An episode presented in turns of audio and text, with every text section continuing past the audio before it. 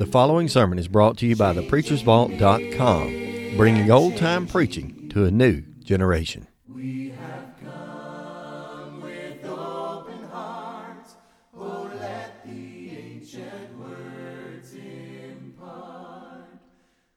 Okay, so go ahead and take your Bibles, Philippians chapter 3. We're going to continue there, Philippians chapter 3. I think I may have told you last week uh, the transition between chapter 2 and 3 is probably the most clear, uh, cut and dry transition of the book so far. Some of the other breaks that you have found, as far as the thought, as far as the topic shift, as far as that sort of thing, uh, previous to this division here from 2 to 3, have been kind of smack in the middle of chapters. For example, chapter 1 and verse 27 started a section that carried itself through chapter 2 and verse 11. That's just one way of looking at that. And then from chapter 2 and verse 12, you had yet another thought process that goes as far as basically through verse 16, albeit there may even be a small division with just 12 and 13 standing alone, and then 14 through 16 being another section and then 17 through verse 30 of chapter 2 being yet another section. Of course, I hope that as we went through that, that I tried to give you a little bit of an outline, a little bit of a thought that you can follow. I know back, uh, it's been, uh, this be 13 weeks ago now, I gave you some printed outlines that could assist with that, but I've continued myself personally at least to add to those, to evolve those uh, somewhat. But basically, the section that we're in, chapter 3, uh, carries with it so many different ideas, and what we are basically in the middle of, I would say smack in the middle of right now, are talking about Paul's cautions, the things that Paul has cautioned the brethren there in Philippi about. And of course, that really bears itself out right in the very beginning of it, particularly in verse 2, when he calls upon the people in Philippi to beware of the dogs. Of course, by speaking about the dogs, he's speaking about people who are vicious and uh, not necessarily just flat out mean, but they're vicious in the attacks and in the um, things that they would say. I think in the context, if you want to put it in context of some other of Paul's writings, other New Testament books, he's probably pointing to what we refer to now looking back as the Judaizers. Basically, a people who are uh, carryovers from the Jews, uh, now claim themselves to be Christians. However, particularly when it comes to attacking the Gentiles. Remember, the gospel, according to the mystery of God, Ephesians chapter 3, has been opened up to both Jew and Gentile now. Both of those groups are more than welcome to come to Christ through obedience, to put away the old law, and to begin to practicing what we call or refer to as the new law, the law of Christ.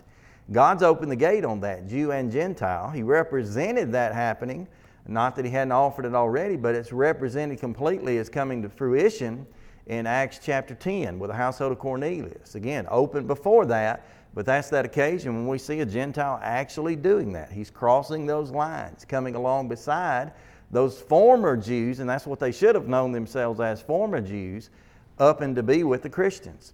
But of course, there were many who reject that. And a lot of these Judaizing teachers, uh, Pharisaical types at least, not all of them were Pharisees, but Pharisaical types, uh, would have looked at the Gentiles particularly, and they like to try to bind things on them. They like to probably walk up to them and say something to the effect of, Look, you can be a Christian if you want to, but if you're coming from the Gentiles, you need to be circumcised first. Well, the problem with that is that wasn't required under the new law.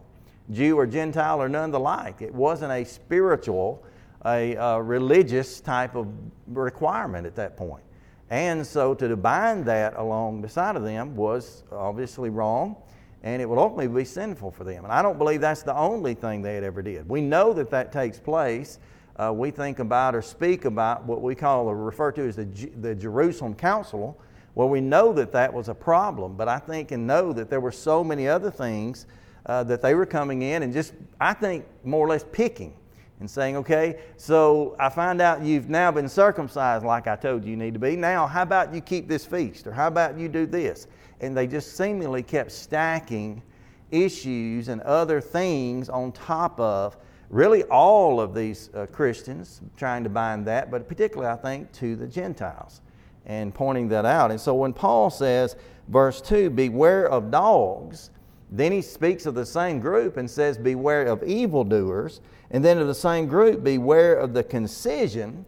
He's talking about those people that are causing problems because of their binding or their mistreatment or the abuses or the additions that they're trying to make to the law of Christ.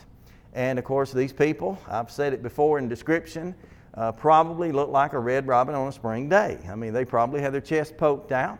They were very similar to what other books, particularly the book of Colossians, which is not a parallel to the Philippian letter, but written around the same time frame, what would have been referred to um, as, uh, yeah, that thought just shot right over there somewhere. Colossians, uh, I don't know. That's pretty good, ain't it? Yeah, welcome to middle age, I guess. Not, not late age yet, but middle age. Anyway, I'll think about that in a moment. But um, not Judaizers, but very much similar to that in their attitude, their mindset. Heretics is another way of saying that, but I'm, I'm speaking there of Colossians chapter 2 and the division that was caused there by these same groups or same types of people. But he says, Beware of the dogs. And of course, that reference, uh, many times the Jews would have seen the Gentile as being nothing but a dog. And dogs weren't kept in houses as pets, they were just random wild animals, more or less, in that day, or at least seen as such, like we might see a coyote. Uh, but nonetheless, Paul turns this around and says, okay, uh, so they would like to call you a dog, they're the dog. They're the people who are causing issues. So his caution, you might even call that his concerns, come in. For, of course, verse 3 explains exactly what that was concerning circumcision and their binding of such, we've already just referenced there.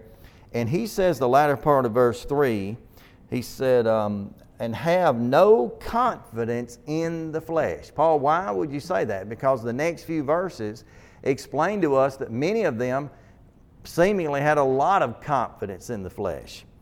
And you keep up the reading there, verse 4. He said, Though I might also have confidence in the flesh, if any other man thinketh that he whereof he may trust in the flesh, I more. Now, I've got written in my margin here, just for my understanding of it, this is Paul one upping these people. He's trying to show the brethren who are there looking in, watching, as well as these people, that I, I, I can know with confidence he would have spoken to face to face if he were not doing it in this letter, letting them know that if you had a reason to boast, if anything you have accomplished, anything that you have inherited as far as your heritage and your family lineage, if that were a place for boasting or putting your confidence, I could do better than you. And I got to looking at some of those words today, and it almost seems as if Paul, and I'm, I'm paraphrasing this for my understanding's picture, it's like Paul stands up and says, Okay, if any of you or all of you put together want to boast, and you want to have confidence, come right up here. Come on with it. He brings them in and he challenges them. Why? Because when he starts listing what we might call the pedigree that he has, it is really unget-overable. What he possesses or what he could take claim to, which we know why he's going to say that he's going to count it all but loss, he actually could one up or stand ahead of everybody else. And he starts with that list, and this is where we were closing out last week. He says, first of all, he was circumcised the eighth day. Of course, circumcision on the old law that was, uh, you know, eventually required of the Jews and such, that circumcision typically, according to God's command, took place on the eighth day. Why is that, as far as what we've learned about the old law? Why would God have chosen, or seemingly scientifically, medically chosen the eighth day? What have we heard about that? Have you heard anything about it? I've heard it be explained in the medical world that on the eighth day, for whatever reason, the vitamin K levels, the clotting abilities, all this, it's just almost, now I don't want to use that word, well, it could have been, almost seemingly were miraculously at their highest levels. Meaning, you know, statistically, medically, these sort of things, supposedly, on the eighth day, those clotting factors were at their peak. Not the seventh, not the ninth. Just worked out that way. And so the claim is, if that's correct, I'm not proving or couldn't prove, I'm not a doctor to prove such, but the claim is that that made it an ideal day to commit that act of circumcision just for the fact that the blood would clot and that would begin to heal. So I've been told. So I've understood and found that in numerous resources. You say, well, wait a minute now. I, you know, I had a baby boy and he was circumcised, but I remember they did that before he left the hospital. Yes, they did. after they gave him a, a dose of some different things, but including of that vitamin K. So they bring the level up, they circumcise the boy, lickety split, you go home. Potential for that. Okay? In this time, though, Paul's not bragging about whether or not he was able to heal. Paul is just making the statement look, the way that God said do it, it was done. So I'm one of the, uh, for lack of better terms, I'm a purebred Jew. Things were done specifically after God's instruction and after His command. That's the first thing. Second one here, he says, circumcised the eighth day. Then he says specifically, out of the stock of Israel. Now, what's the significance of that? Who were God's chosen people of the Old Testament? Those, of the, those out of the stock of Israel. And Paul doesn't claim to be uh, half Israelite and half, you know, half Jew, half Gentile. You know, it's spoken of Timothy and says of him that his father was a Jewess. What do we think about that? Well, the mother may have been a Greek. Not, not Paul. Paul has, has been born into the family of the ones who did things properly. He even advances that one more notch and says they're still in verse 5 out of the stock of Israel, and then even the tribe of Benjamin. Was the tribe of Benjamin significant? To an extent, absolutely, because of that factor, if no other. King Saul came out of the tribe of Benjamin. The first king that God allowed to be appointed, you have to say allowed because remember, God, God pretty much presented them no, you really don't need a king, you don't want a king, but they kept asking. So God allows, and then even finally chooses that king for them, and that was King Saul. And that came from the stock of the tribe of Benjamin. Later on than that, much farther than that, when the children of Israel uh, have made their win, not, not farther than that, but when the children of Israel made their way into the promised land, the tribe of Benjamin and their inheritance was more inclusive of basically the, the area around Jerusalem and, and some of the better, you know, better areas. Temples and such as that were built and, and established there. Holy cities, that sort of thing. And so Paul says, you know, well, I was out of the tribe of Benjamin. Then he adds this phrase, verse 5, a Hebrew of the Hebrews. Again, continues to point to his lineage. Completely of pure bloodline. If you would put it this way, in the way that some people talk today, Paul had papers.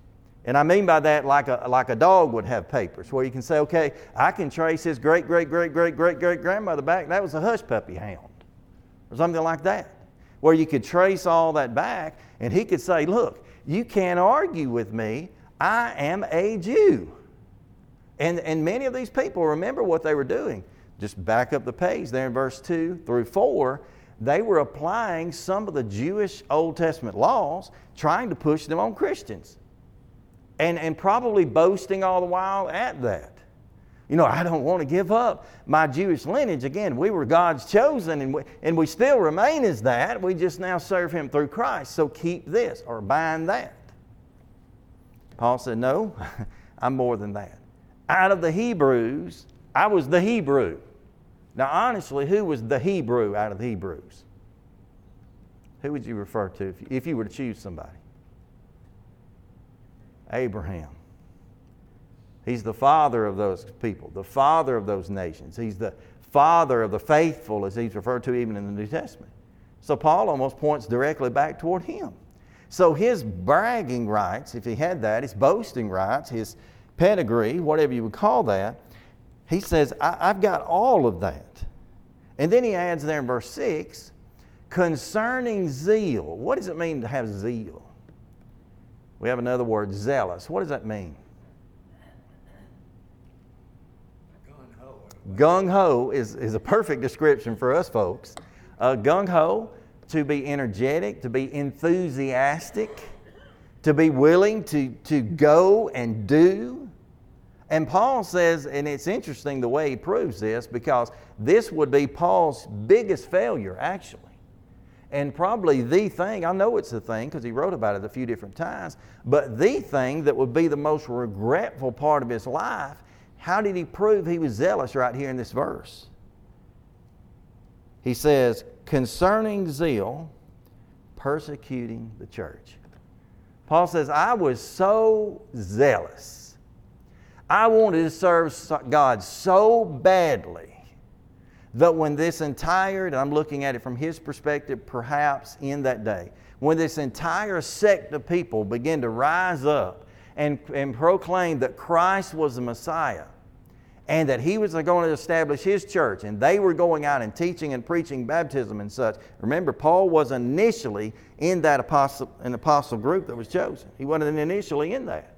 So that had gone on for a period of time before Paul comes on the scene. Once he does, of course, he's brought into it directly by Jesus as he met with him on the road to Damascus and then was sent into uh, on, on into Damascus to have instruction given. But even during that period of time, Paul was persecuting the church.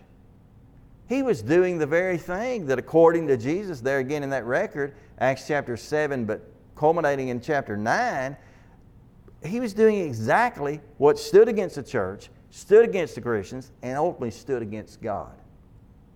Now, Jesus, most in person, but God. And so Paul basically just proved himself by saying, I was so zealous, unknowingly now, he did everything according to what he told, uh, was it Agrippa or Felix? One of the two, or, or those, those councils at least. He did everything in good conscience now. He did what he thought he should do. But he stood in the face of God and denied him.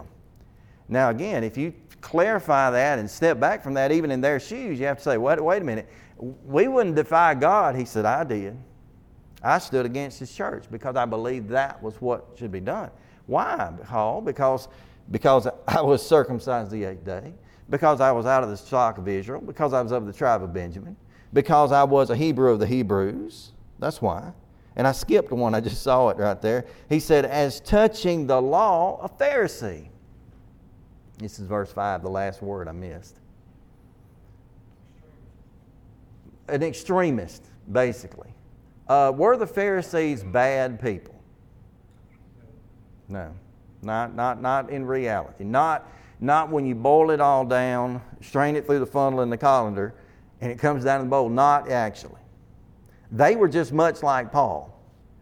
They were much like Paul in that they were zealous for their cause, and that when they did not, for whatever reason, fully grasp, I can't say understand, I'm not sure if they did, but they didn't seem to grasp or didn't seem to accept that Jesus was that promised Messiah, which they knew well the law and the prophets. When they didn't accept that, they too stood in some senses against this early church. And they even stood on earth directly against Jesus. Why? They didn't want to accept him. They were the ones slipping in and out all the while, everywhere Jesus went. Somebody from that group, the Pharisees, showed up and challenged Jesus through temptation and through questions and, and all sorts of things. But they, at their core, were extremists, legalists, whatever you want to call that, but they, much like Paul, would have done such, most of them at least, in good conscience. Now, there came a point once the church had been established where many of those Pharisees were still hanging out, hanging around. I think it really, a lot of it, probably, probably many of them, were not completely ignorant as much as they were just proud. You know, what importance ultimately would the high priest have after Jesus' death? Or the priest in general. You can do this right here, not a bit. But they held on to such. They continued to carry on some of those uh, traditions and positions for some time. So the Pharisees weren't necessarily uh, bad people, but what they were committing was just as sinful as the Apostle Paul. But he says, I was uh, such as, or as one of those, of the Pharisees. Now, the Pharisees had many documents. You've heard much of this type of thing before. Pharisees had many documents, particularly a, a grouping of, of documents slash books uh, referred to, I think, as the Talmud. If I hadn't got that flipped. They consisted of 63 books that basically explained something from the Old Testament. Ten Commandments. They basically, yes, explained the first five books as well, the law. But basically, they took the Ten Commandments as revealed by God and took it and expanded and expanded and expanded. You say, well, they were innocent. That was like writing a commentary. Well, I mean, yeah, to an extent. But they bound those things. They bound those things. Matter of fact, of that Talmud, it consisted of more than, and I don't know, when I say pages now, it doesn't have to be eight and a half by eleven letters, you know, letter size or whatever. Just pages, all I know to, to refer to it as. It consisted of over 2,700 pages, front and back. And they didn't single space and, and, and punctuate and all of such as we do, of just documents to explain that law, to bind the things that they wanted to bind. And so many times during Paul's letters, he has to tell people, you know, watch out for these people binding the, the eating or taking of meats. Watch out for those people who are binding on you a certain feast and moons and such as that, and the worship of such. Uh, watch out for those people who, right here, are calling for you to be circumcised and such, because the Pharisee would do that. Paul said he was even amongst those type of people. Now, so I skip that back into verse 6 concerning zeal persecuting church. That's his proof. And then he says, touching righteousness, which is in the law, blameless. What does it mean to be blameless? We've seen that word up the page actually. It means you can't, nothing sticks. Can't be held accountable. You can't make an accusation and that accusation stick, and then someone stand back and say, well, he ought to be tried for that, he ought to be judged, he ought to be punished, whatever. Those things don't stick. As a matter of fact, blameless, we saw it earlier, uh, means that it, it, there's no handles for criticism. Nothing can latch on, nothing can hold on in that case. And Paul says, now, you know, we, we say many times or refer to it, I don't think we're wrong in doing so, but we say no one could ever have kept the law of Moses completely and fully. Is that accurate? More than likely.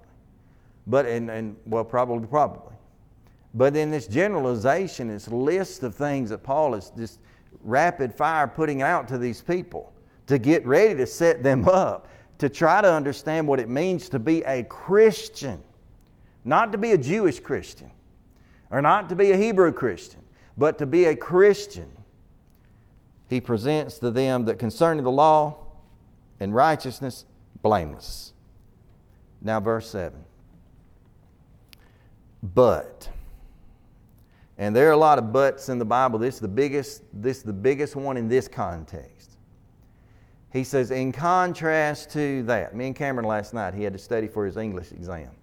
And uh, it was parts of speech. I mean, he's like I am, though struggle, struggle, struggle. So we went through and I said, What's a conjunction? He wouldn't like me telling us. He said, Okay, then we've been talking about that. Uh, there were other parts of speech, but that was one that I kind of, I, what? You don't know?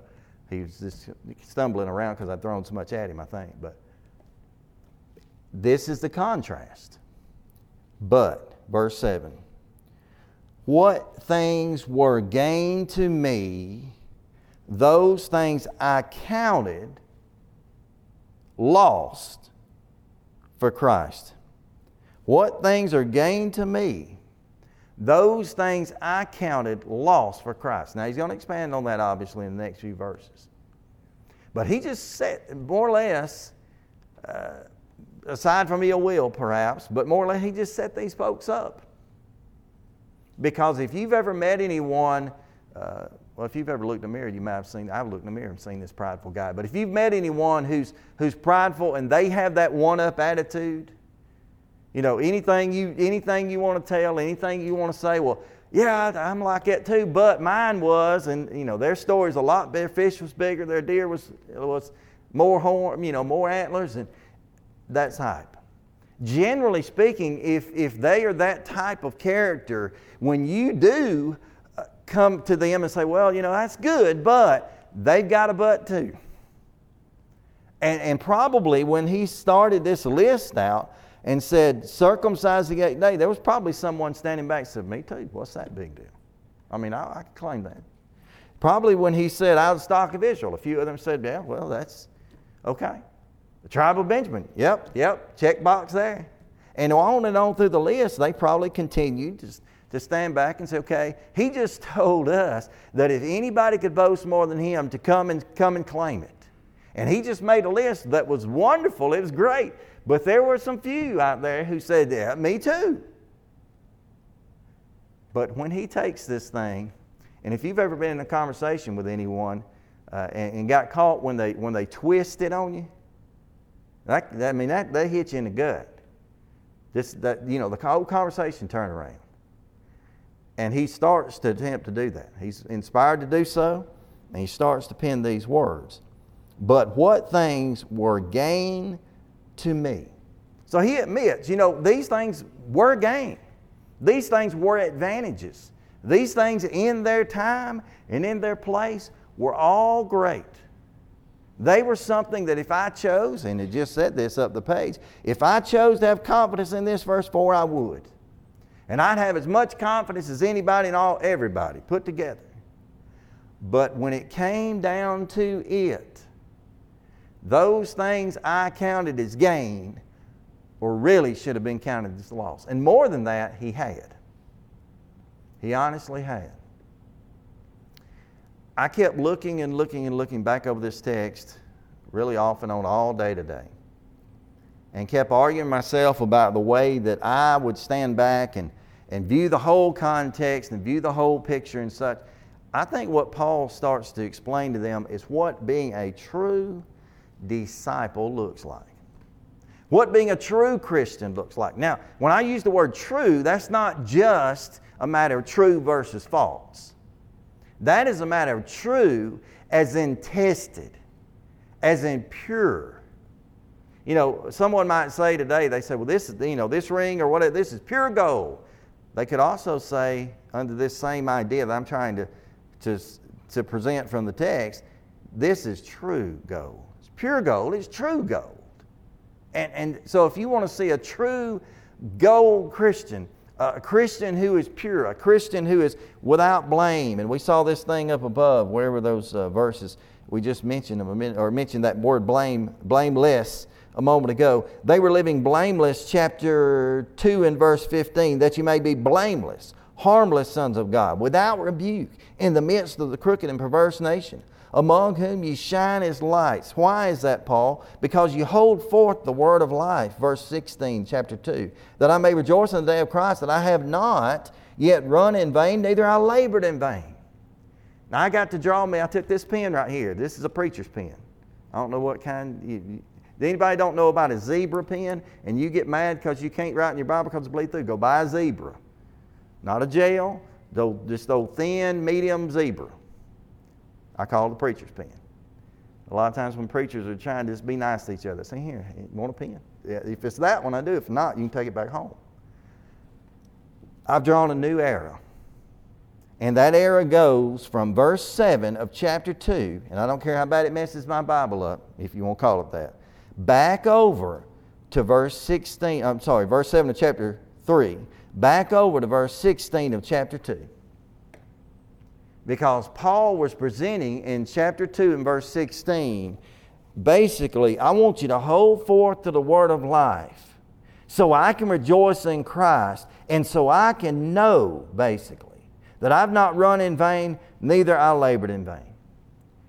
Paul did not want to think that the work that he had put in was in vain or it was empty, or it was useless, or it wasn't of value, not only for himself, but in that verse, for the brethren. He wants the fruit that he's produced to be good fruit, basically. Because what happens to fruit that's not good fruit? Hewn down, cast in the fire. He wanted the fruit to stand as good, pure, trustworthy fruit. And with that arrow drawn, I'm reminded that he's saying here, look, I had all these things that could have been worth bragging about, could have been worth boasting about, but I counted them lost for Christ. Because he's saying, I threw away everything so I wouldn't be laboring in vain. So I wouldn't be running in vain. I, have referred to this, this will be, if I, if I finish what I'm saying, the third time we've made reference in this many weeks. 2 Timothy 4, 4 through, or 6 through 8. That middle verse there, verse 7, I have fought the good fight. I have finished my course, and I've kept the faith. If I could draw an arrow from here to there and be able to see where it went, I'd do that too. I, I wrote the reference instead. Paul did not want what he had done in his life to end up being in vain. Jim, I read or picked up somewhere, three F's on Paul there in Second Timothy. Faithful to the faith, faithful to the fight, faithful to the finish. Yes, faithful to the faith, faithful to the fight, and faithful to the finish. That's, that's what Paul is saying about himself, concerning his measure of himself 2 Timothy chapter 4 and verse number 7. And so Paul right here is getting at or about to get at the same mindset, the same process. How valuable, not that his life was, but how valuable Christ's life was. What did Christ cons- uh, uh, say concerning uh, the world and the possibility or the potential if and when a man could inherit the whole world. What was that worth to, to Jesus? What would a man profit if he could gain the whole world and lose his own soul? Or what would a man, next phrase, give in exchange for his soul? Paul is telling us what he gave or what he gave up but he didn't do it for himself. We've already crossed paths with a verse. Paul said, For me to live is what? Christ, and to die is gain. Why can you do that, Paul? Context of Philippians, verse 13 of chapter 4. He can do all those things through Christ, which strengthened him. It's hard to do that if we were called upon, and, and don't think for a moment that we're not called upon, albeit not as physically, but if we were called upon to, to we'll go back through this list and try to put it in more uh, our terms. If we were called upon to throw away basically our family, to throw away our associates, that's the Pharisees, our friends, to throw away our livelihood, because what he was, he, he thought his business was to persecute the church throw away our careers, to, to throw away everything we've ever known, and to trade that out for something completely new and completely foreign to our past, it would be difficult to do. It would be difficult to make that exchange. Paul says, I counted it all for loss. Now, he's going to rephrase that uh, several different ways and several different times in this. He says in verse 8, as he starts, yeah, that's what he's about to call it. Verse 8 and yea, doubtless, I count all those things but loss. I've got an error from that loss to this loss. I got an error from that count, verse 8, to the count in verse 7. A count is a mathematical term. Does that sound about right? It means when I made a checklist, when I put them all down here, and this list is pretty lengthy, uh, pretty impressive, uh, pretty, you know, it's pretty everything. And then all I wrote beside that was Christ. The scales tipped. That was it. Everything he could have put on the balance of this side was upended with Christ. Is that true about any of us? It's not true about any of us because it's true about all of us. At least should be. So he says, uh, Yea, doubtless, I counted all things but lost. Why would you do that? He said, For the excellency of the knowledge of Christ Jesus my Lord, for whom I have suffered the loss, same word, of all things, and do count them but dung, that I may win Christ. Now I've circled all the word counts, I've circled all the word loss or to be lost. I've circled the word sub, circled about every word in here, it looks like. Because he understood that. He counted it but dung. He counted it but rubbish. He counted it but trash. And so again, these people, if and when they were boasting, they said, well, uh, you know, he named all that stuff. I'm saying what? Throw it away. Worthless. Said, I'm not trying to run in vain. I don't want to fight, is what he told the Corinthians. I don't want to fight as one who beats against the air. What does a shadow boxer get? What victories do he ha- does he have? None. Doesn't matter his skill. Doesn't make any difference. Someone says, Well, I'm going to run, I'm to run a marathon. Okay, that's good. Where are you going to run it? Well, I'm going to run around Chehaw. Okay. Well, who's, in the, who's in this race with you? Nobody. What do you win? Self victory? Why did you run? Self satisfaction? He counts all that but loss. We'll pick up there next week. Thanks for your attention and your comments.